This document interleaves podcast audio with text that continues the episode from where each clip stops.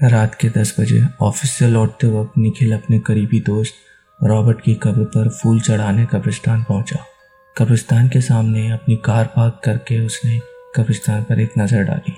कब्रिस्तान पूरी तरह सुनसान था। इतना सुनसान था कि पेड़ से गिरने की पत्ते की आवाज़ भी उसे साफ़ सुनाई दे रही थी। उसने कब्रिस्तान में जाकर अपने साथ लाए हुए फूल रॉबर्ट की कब्र पर रख दिए और दो मिनट मौन करते हुए खड़ा रहा। फिर जब वो वापस बाहर आने के लिए पीछे मुड़ा, तब उसे एक कब्र पर बैठी छोटी बच्ची दिखाई दी। बच्चे के हाथ में एक हरे रंग का कांच का टूटा टुकड़ा था, जिसे वो बार बार आँख पर लगाकर आसपास की कब्रों को देख रही थी। निखिल कुछ मिनट वहीं खड़े रहकर उसी बच्चे को देखता रहा। वो इंतज़ार कर रहा था कि कोई उस बच्चे की पहचान का आए और उसे सही सलामत अपने घर साथ ले जाए। पर ऐसा हुआ नहीं। फिर निखिल उस बच्चे के पास जाकर खड़ा हुआ।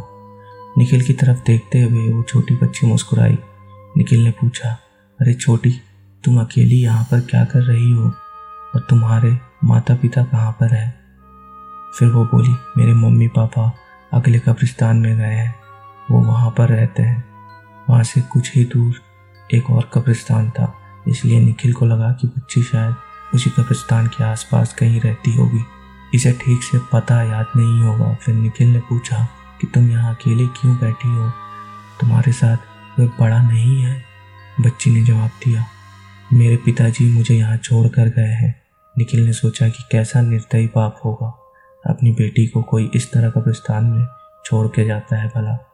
निखिल उस छोटी बच्ची से इतनी बातें कर रहा था, पर उसका ध्यान सिर्फ़ उस कांच के टुकड़े में ही था। वो बस उसमें एक आँख बंद करके इधर उधर देख रही थी। निखिल ने आखिर उस बच्चे से पूछ ही लिया कि तुम कांच में से क्या देख रही हो? उसने जवाब दिया, कि इस हरे कांच के टुकड़े में मुझे गायब होने वाले लोग दिखते हैं।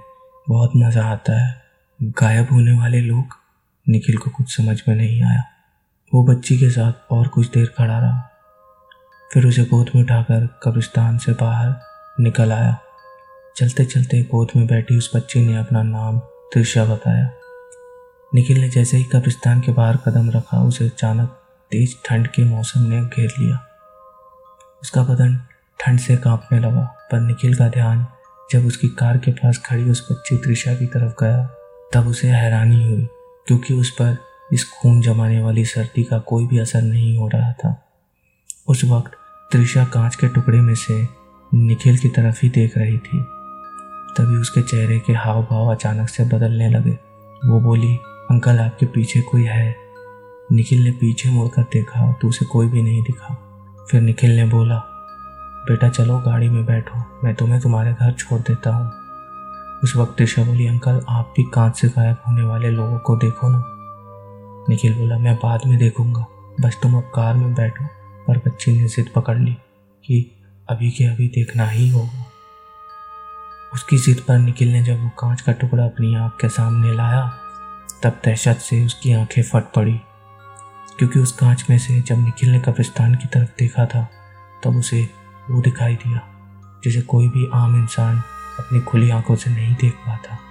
उसे दिखा कि अभी जो कब्रिस्तान सुनसान था, कांच में से देखने पर वहाँ बहुत से लोग घूमते दिखाई दिए और उनमें से कुछ उसकी तरफ़ ही देख रहे थे।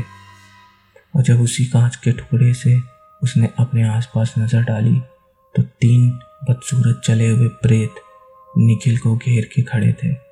और त्रिशा की जगह उसे एक छोटा पिशाच दिख रहा था, जो उसकी तरफ़ देखते हुए अपनी लार टपका रहा था। ये सब कुछ उसने कुछ ही सेकंड्स में देखा था।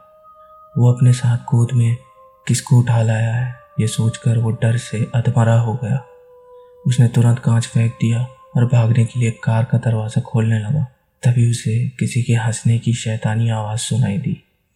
और अगले ही पल पूरे कब्रिस्तान ने निखिल की दर्द भरी चीख सुनी, क्योंकि वो छोटा पिशाच निखिल की पीठ पर बैठा हुआ था और अपने नुकीले दांत उसमें निखिल की गर्दन पर दो इंच अंदर तक घुसाए हुए था और बड़े ही चाव से खून चूस रहा था।